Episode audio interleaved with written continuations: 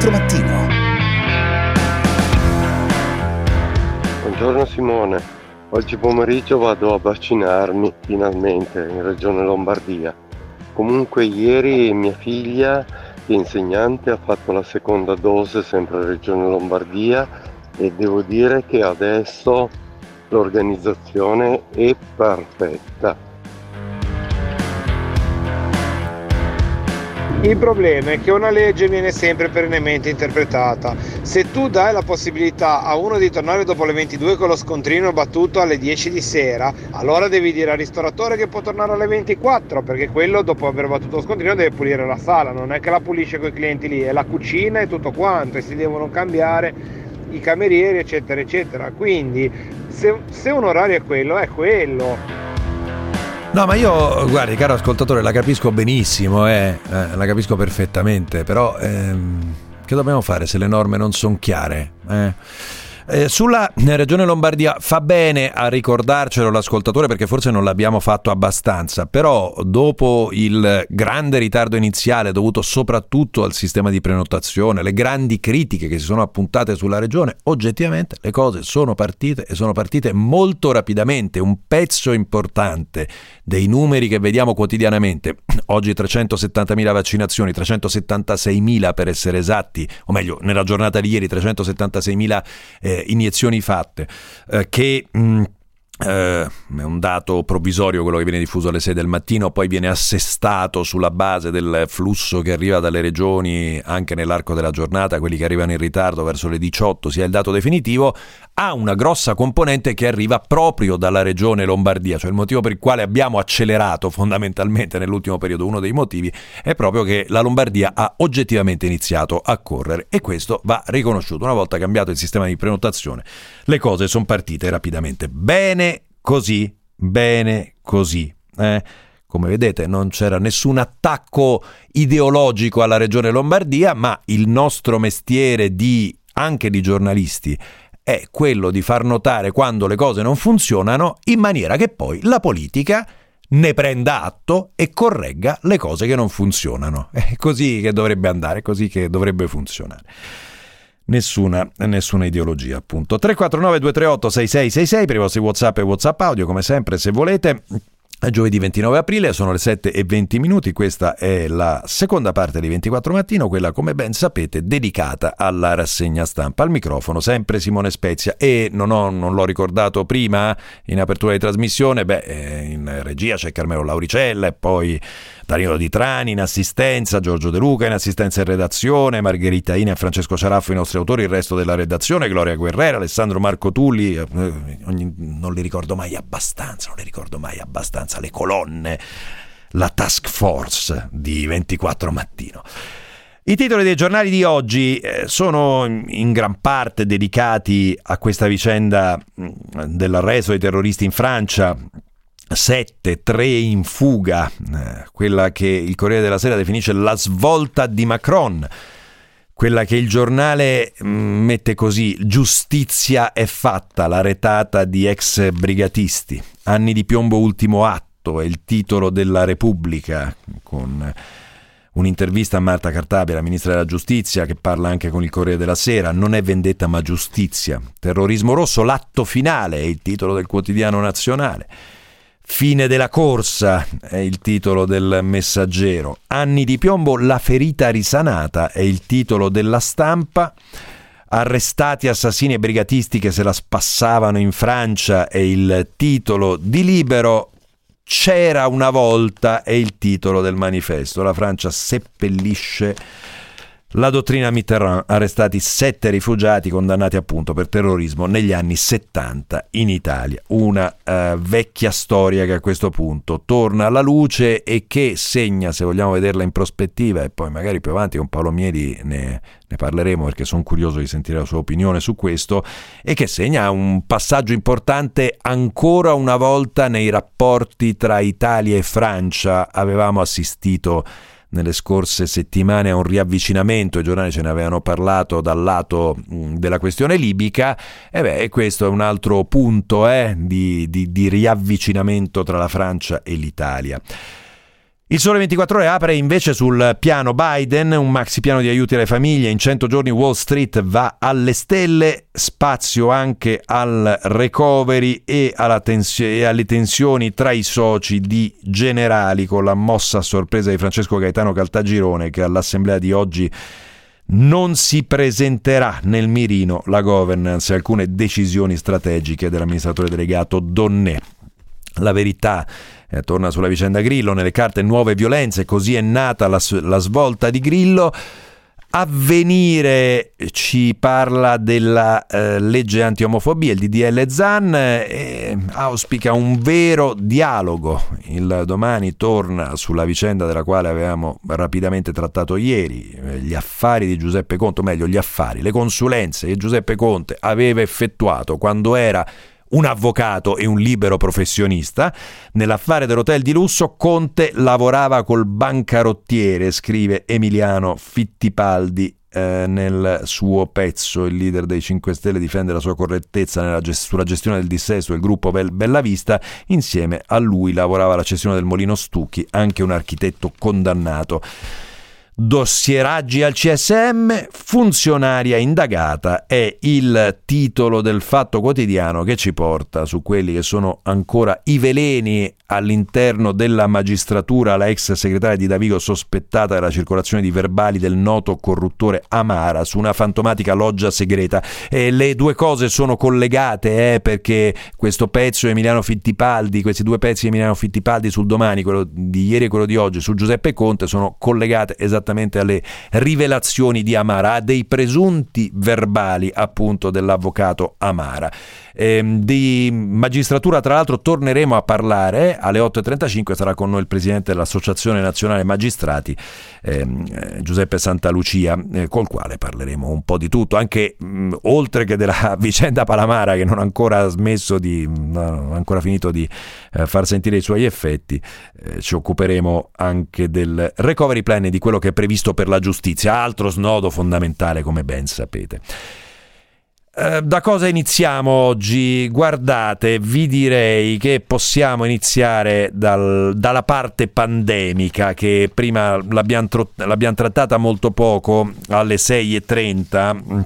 E però ci sono un po' di pezzi interessanti che troviamo sui giornali. Innanzitutto la, questione, la famosa questione dei furbetti del vaccino, perché iniziano ad uscire fuori inizia ad uscire fuori qualche calcolo, inizia ad uscire fuori qualche inchiesta, l'esercito dei furbetti del vaccino, finti fragili e parenti, tutte le falle siamo a pagina 9 del quotidiano nazionale. A Bari sono stati scovati dai carabinieri 53 saltafila. Eh, Marcella Cocchi si spinge in questo, in questo pezzo addirittura a ipotizzare una percentuale di persone che si sono vaccinate senza averne diritto. Devo dire che un po' la cosa si sta spegnendo sul fatto, sull'onda del fatto che stanno arrivando le dosi di vaccino, il numero di persone alle quali sono state iniettate, mm, è stata iniettata almeno la prima dose inizia a essere consistente, quindi è chiaro chiaro no? che un po' questa, questa polemica si va spegnendo. Fonti NAS rivelano che finora è stata richiesta la documentazione per verificare 150.000 posizioni vaccinali. Di queste 80.000 sono state già esaminate e circa 800 risultano irregolarmente vaccinati. Il rapporto è dunque di 1 a 100. Come vedete, non grandissimo. Il problema non erano i saltafila, ma... Eh in realtà eh, le scelte di categoria fatte dalle regioni che non hanno funzionato. E visto che siamo in quadro pandemico, vi vorrei portare su Repubblica, siamo a pagina 12. Io non so quanti di voi abbiano già provato a chiedere al proprio medico di base, in quanto o immunizzati o, um, o, immunizzati perché hanno avuto il Covid o avendo ricevuto il vaccino, il famoso Green Pass, quello che è stato approvato con eh, l'ultimo decreto e che dà la possibilità di spostarsi eh, all'interno dell'Italia con una certa libertà. Se si è stati vaccinati in una struttura pubblica o se si è guariti dal Covid, inutile, racconta Alessandra Ziniti a pagina 12, chiedere al medico di base di rilasciare il relativo certificato. L'indicazione partita dalla Federazione dei Medici di Medicina Generale è questa e sono in tanti ad avere già ricevuto un rifiuto. Il garante della privacy ha fatto dei rilievi precisi al decreto, giudicando illegittimo un certificato di questo genere, spiega Renzo Lepera, vice segretario nazionale della federazione, e d'altra parte non vedo perché dovremmo essere noi a prenderci responsabilità che non ci competono. Io posso rilasciare un certificato di avvenuta vaccinazione se somministro il vaccino, io, ma se lo fa una struttura pubblica è lì che viene rilasciata la documentazione che attesta data, dose e tipo di vaccino. È quanto, quanto, è italiana questa cosa? Eh? Finirà che nessuno si prenderà la responsabilità di rilasciare il Green Pass e vedrete che ci vorrà qualche normativa apposita che eh, convinca sia i medici di base sia chi se ne deve occupare a rilasciare questo Green Pass le restrizioni più efficaci. So, quali sono? Ne abbiamo discusso infinitamente in questi giorni. Cosa serve davvero per fermare il virus, oltre ovviamente al vaccino? Ebbene, c'è una ricerca, di, una ricerca di Oxford, ce lo racconta il Corriere della Sera, a pagina 11, eh, che la mette così nel pezzo, il, il pezzo di Margherita e Bach titola così. Le restrizioni più efficaci, negozi chiusi e ritrovi limitati. Però dobbiamo andare all'interno del pezzo per trovare la notizia, perché il grande tema di dibattito di questi giorni, come sappiamo, è il coprifuoco. Con tutti che dicono funziona, non funziona, non funziona, è perfettamente inutile. Eh, all'interno del pezzo però ci viene detta una cosa diversa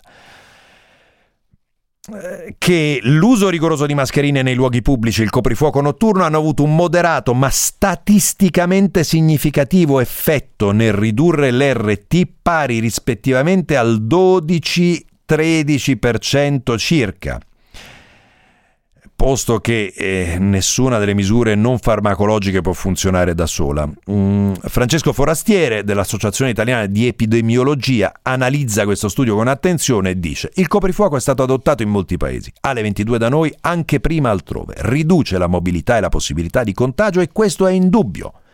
In generale il lockdown funziona, c'è molta confusione sul tema delle chiusure, sul tema delle chiusure le prove scientifiche vengono travisate per rispondere ad altre esigenze. La decisione su durata e modalità del coprifuoco dipende ovviamente dal livello di circolazione virale, dai contesti, dal, del, dall'estensione delle altre misure, dai comportamenti individuali. Farà arrabbiare, ma eh, questo dice questo studio di Oxford. Uh, Alessandro Trocino, uh, sul Corriere, sempre sul Corriere della Sera, oh, la guerra tra virologi prosegue affiancati i due grandi nemici, Massimo Galli e Matteo Bassetti, messi uno di fianco all'altro, intervistati da Trocino. Massimo Galli, l'intervista inizia così. Come sta? Se non sentissi troppi giornalisti starei meglio, risponde Massimo. Eh, però, professor Galli, è lei che va in televisione e, e, e si fa intervistare, mica... Eh, no, noi la cerchiamo perché, perché lei, lei, parla. I suoi duelli con il professor Bassetti sono sempre più frequenti. Non me ne faccia parlare. Non vorrei perdere più tempo. Ne ho piene le scuffie di far polemica con quella gente lì. La mette così su, su Bassetti, Massimo Galli. Voi esperti dovreste rassicurarci con la vostra autorevolezza, ma litigate spesso dicendo cose diversissime. È un argomento delicato. Cosa devo dire? Che io ho ragione e altri dicono corbellerie solenni? Diciamo che alcuni hanno avuto una notevole capacità di contraddirsi, altri praticamente mai. Io non ero nella compagine ristretta ma chiassosa di chi l'estate scorsa diceva che il virus era clinicamente morto, né in quelli dell'immunità di gregge. E poi Bassetti a fianco, eh? intervistato dopo, questa, dopo quella che abbiamo descritto ieri, questa sontuosa intervista a chi nella quale eh, gli viene detto dai figli eh, papà se il tuo avversario con le donne è Massimo Galli e vabbè allora vinci, allora ti piace vincere facile. Eh, controcorrente io? No, è che in Italia parlano soprattutto i catastrofisti. Il famoso rubinetto che portava malati nei pronto soccorso si è quasi prosciugato, il resto sono discorsi da bar. Parole sue, la telecamera è una droga, è malato di narcisismo, tutti quelli che vanno in tv lo sono, se dicono di non, di non esserlo mentono, io non ci trovo nulla di male. Ma eh, professori e medici non dovrebbero stare in ospedale università. Io sto in ospedale dalle 7.40 alle 20.30, faccio qualche collegamento con Skype, è parte del nostro lavoro comunicare. I docenti hanno un terzo del tempo per parlare alla gente così eh, Bassetti che a Galli dice a volte finisce in lite con Massimo Galli sono volate parole grosse. Ha parlato di nani e ballerine lo trovo gravissimo rasenta la querela. Ormai non lo ascolto più lo trovo poco interessante. Anche quando dice qualcosa di giusto lo dice male la guerra tra virologi infettivologi e via dicendo prosegue per chi è appassionato alla questione. Una pausa. ah.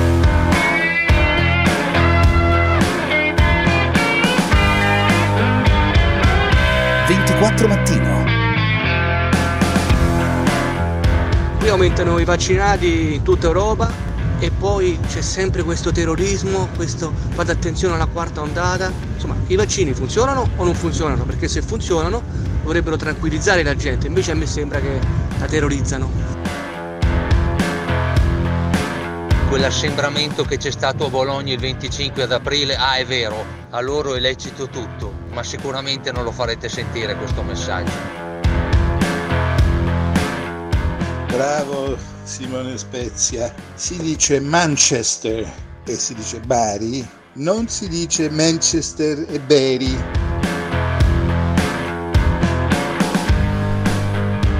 Oh, grazie per la citazione di ehm, Manchester, il che eh, ci porta mm, molto, molto rapidamente. Io, guardate, non riesco a capire come mai ness- non ci sia un giornale che si sia occupato non solo del fatto che quei 1500 tifosi della Roma si siano ammassati a Trigoria in attesa per, eh, non so, lanciare la squadra in attesa in attesa di Manchester. Non solo nessuno si sia occupato del fatto che non c'è stato nessuno, mm, nessuno abbia pensato a disperderli, ma anche il paradosso che i social media de- della Roma hanno pubblicato gioiosamente su Twitter e su Instagram le immagini di questo video di queste 1500 persone che in spregio a qualsiasi norma sul distanziamento sociale e via dicendo si, si, si raccolgono là davanti coi fumogeni. Io no, veramente non lo so, eh? veramente non lo so. Va bene, eh, ha visto, l'abbiamo fatto sentire quello del 25 aprile. Io però, non avendo visto le immagini di Bologna, quelle della Roma le ho viste, quelle di Bologna non le ho viste, non, visto, non ho visto quanto stavano vicini l'uno all'altro per le manifestazioni del 25 aprile e quindi su quello non posso dire, non posso dire. Mm. Uh, la vicenda dei terroristi arrestati in Francia oh, uh, troverete sui giornali un coro abbastanza unanime su questa vicenda, salvo qualche eccezione che adesso vorrei tirare fuori perché, eh, come già vi dicevo prima, è, è, interessante sentire delle posizioni anche minoritarie in questo caso, quando ci sono, perché è tema di riflessione, no? Eh, Partirei dal Fatto Quotidiano, il quale Fatto Quotidiano ci ricorda che l'operazione che è andata in porto ieri con eh, ovviamente una fondamentale mediazione di Mario Draghi con eh, Emmanuel Macron. E a testimonianza di un rapporto con la Francia che si rinsalda, però è un'operazione che è partita qualche tempo fa e il merito, se appunto siete dell'opinione che sia un merito, non è solamente della ministra Marta Cartabia, ma anche del lavoro fatto dal governo precedente, dal ministro Bonafede, scrive il Fatto Quotidiano con Antonella Mascali, spero l'accento di averlo messo giusto, siamo a pagina 12, un dialogo paziente quanto difficile ehm, che inizia eh, con, nel settembre del 2018. L'ex ministra, che era Nicole Belloubet, si dichiara sempre favorevole, ma poi, come il suo successore Eric Dupont-Moretti, ha puntualizzato che la decisione spettava al presidente Emmanuel Macron.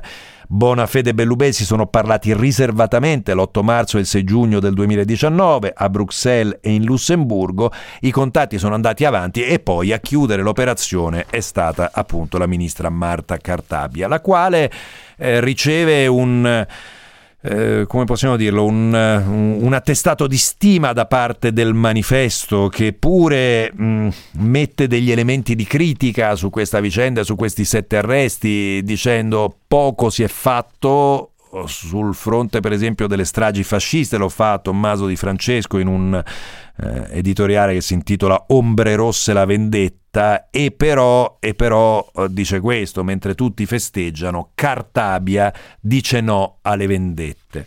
Il tutto testimoniato in questa intervista che Marco Galluzzo realizza con lei eh, a pagina 3 del Corriere della Sera dice mh, mm, nella quale appunto oh, mh, mm, Galluzzo chiede che giustizia è quella attuata con tanto ritardo sui fatti contestati. Nessun ordinamento giuridico può permettersi che una pagina così lacerante della storia nazionale resti nell'ambiguità e resti irrisolta. La storia offre numerosi esempi di giudizi celebrati e di vicende giudiziarie portati a compimento a molti anni di distanza. La nostra volontà di riproporre la richiesta delle estradizioni non risponde nel modo più assoluto ad una sete di vendetta che mi è estranea, ma ad un imperioso bisogno di chiarezza fondamento di ogni reale possibilità di rieducazione, riconciliazione e riparazione, fini ultimi e imprescindibili della pena. Come vedete il tema si allarga no? e dall'essere solamente questa questione, la questione dei sette terroristi, diventa un ragionamento su quello che deve essere la pena.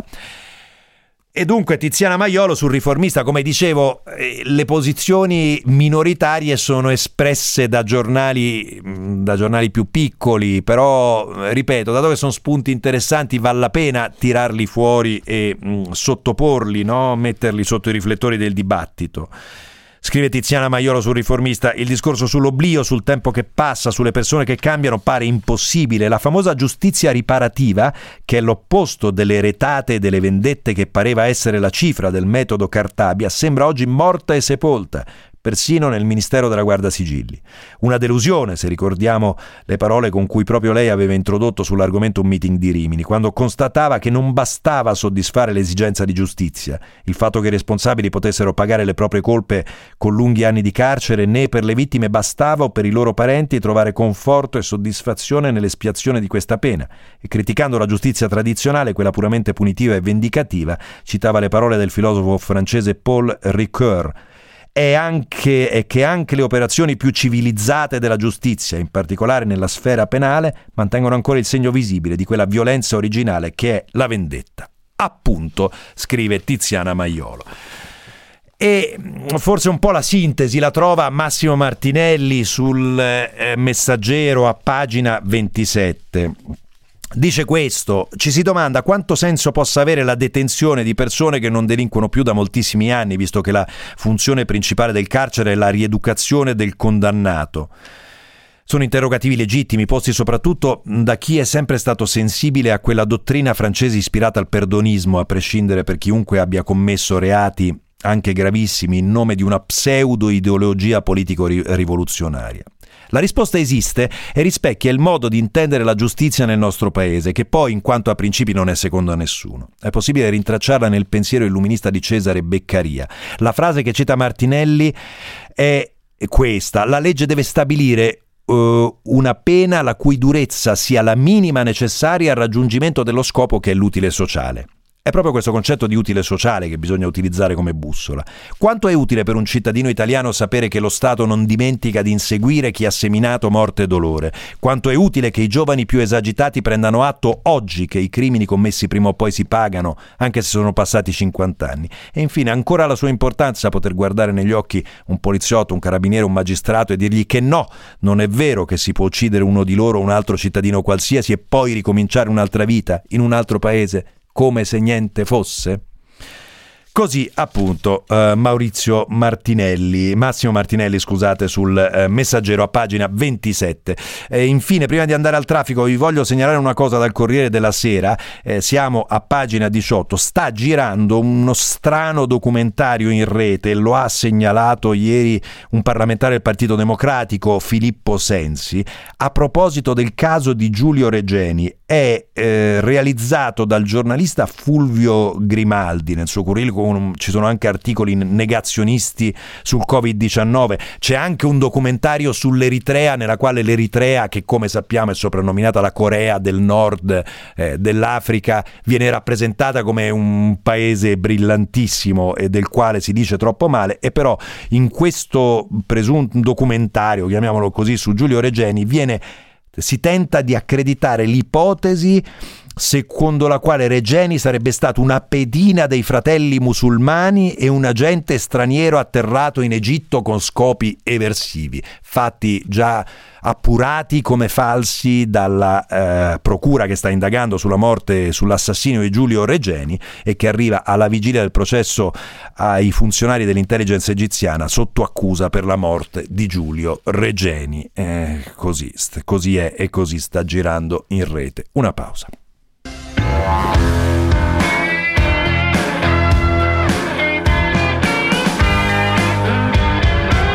24 mattino. Tutti possono attivare il fascicolo sanitario elettronico in cui appaiono tutte le nostre vaccinazioni, compresa quella contro il Covid-19. Io l'ho fatto e mi sono scaricato il certificato vaccinale. Qui nel Lazio, quando sei stato certificato, entri dentro il sito della regione e con le dovute ovviamente credenziali scarichi il tuo certificato di vaccinazione. Sì, il Green Pass è una cosa un po' diversa, eh? dovrebbe essere appunto un documento che dice solamente puoi passare, non puoi passare, in maniera che tu non debba far vedere alle forze dell'ordine né la tua condizione sanitaria, né se sei stato vaccinato oppure no, né se sei libero di andare in giro perché hai un tampone fatto, ma semplicemente verde e rosso, cioè verde puoi passare, rosso non puoi passare e quindi è una cosa un po' diversa ed è quello che dovrebbe essere attivato. Eh, all'ascoltatore che dice che è rimasto due ore in coda su, ieri sul grande raccordo anulare per una protesta che ha imprigionato migliaia di persone, parla degli ambulanti, beh tra un attimo magari questo argomento lo tocchiamo perché è un pezzo del racconto della giornata di ieri anche dal punto di vista politico istituzionale, perché si parla della questione del rinnovo delle concessioni o dell'estensione delle concessioni. Ci arriviamo.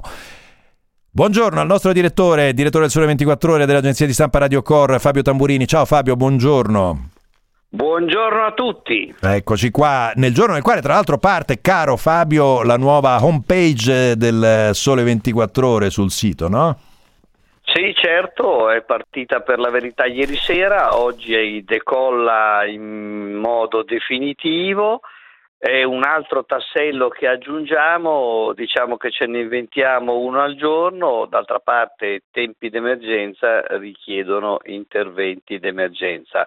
Eh, circa un mese fa il nuovo formato del Sole 24 ore su carta, oggi eh, la nuova home page, sempre all'insegna del cambiamento, dell'innovazione, perché scriviamo ogni giorno che la grande crisi e la grande emergenza sanitaria si battono con lo sviluppo economico e con l'innovazione, cerchiamo nel nostro piccolo di tradurre nei fatti quanto scriviamo con le parole.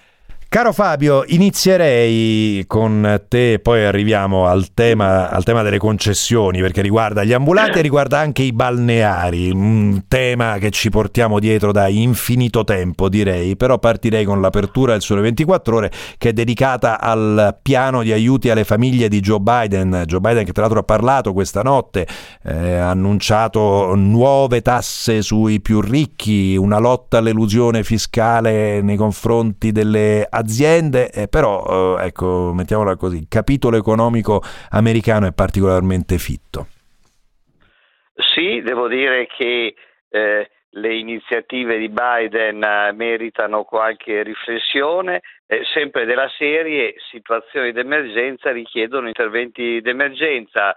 Hai ricordato l'aumento della tassazione per i redditi eh, superiori a 400 mila dollari, segnalo che l'aliquota si assisterà a poco più del 39%, quindi passa da circa il 37% l'aliquota massima applicata negli Stati Uniti al 39%, segnalo che in Italia l'aliquota massima per chi ha per chi ha guadagni superiori, ricavi superiori a 73 mila euro, quindi non è un reddito da nababbi, è, 40, è superiore al 40%, al 42%, quindi eh, in Italia siamo a un livello di tassazione superiore.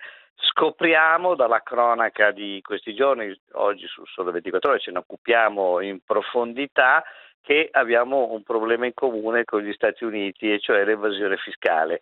Là come qua è a livelli che non sono sopportabili e io credo che questo sia il fronte su cui intervenire. Chi paga le tasse ne paga fin troppe, bisogna farle pagare a chi non le paga e qui suggerirei a Biden di dare un'occhiata al Delaware, che è un piccolo stato americano eh, che è tra l'altro la roccaforte elettorale di Biden, ecco quello Stato lì serve all'elusione e all'evasione fiscale degli Stati Uniti e non solo degli Stati Uniti ma a livello internazionale. Bene, un'ottima occasione per Biden di entrare con la clava perché non è possibile che, chi, che vengano aumentate le tasse a chi già le paga e si chiudano entrambi gli occhi sull'elusione e l'evasione fiscale. Cominciamo dal Delaware la clava di Biden sul Delaware, vedremo se arriverà. Eh, Fabio... Io non credo purtroppo.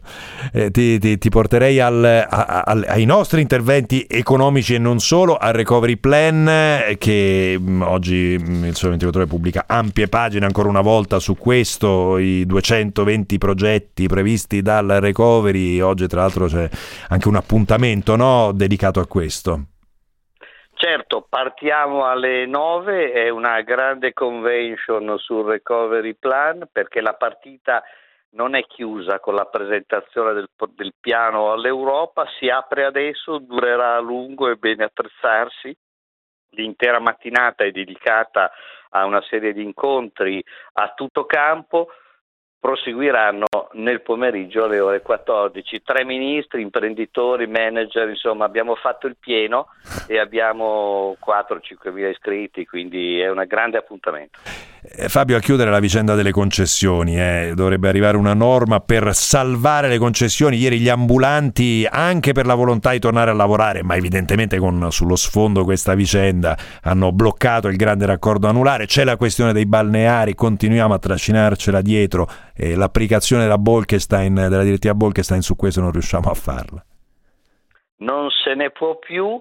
Eh, certo che eh, forse non è proprio il momento giusto per cominciare ad applicare una regola alimentare e, che dovrebbe essere alimentare, e cioè quando ci sono delle concessioni è bene metterle a gara. Non lo abbiamo fatto per tanto tempo, certo in questo momento d'emergenza, di crisi drammatica del turismo, eh, delle difficoltà della ristorazione, ma forse non è proprio il momento giusto. Caro Fabio, ci sentiamo giovedì prossimo. Buona giornata Fabio Tamburini, nostro direttore, direttore del Sole 24 Ore dell'agenzia di stampa Radio Cor. Ciao Fabio. E mi raccomando, collegatevi su sole24ore.com per il grande convegno sul Recovery Plan. A giovedì prossimo noi ci fermiamo, c'è GR24, ci ritroviamo tra poco con Paolo Mieli, poi sarà nostro ospite il presidente dell'ANM, poi parleremo di RSA e dell'accesso alle RSA per i vaccinati o immunizzati. A tra poco.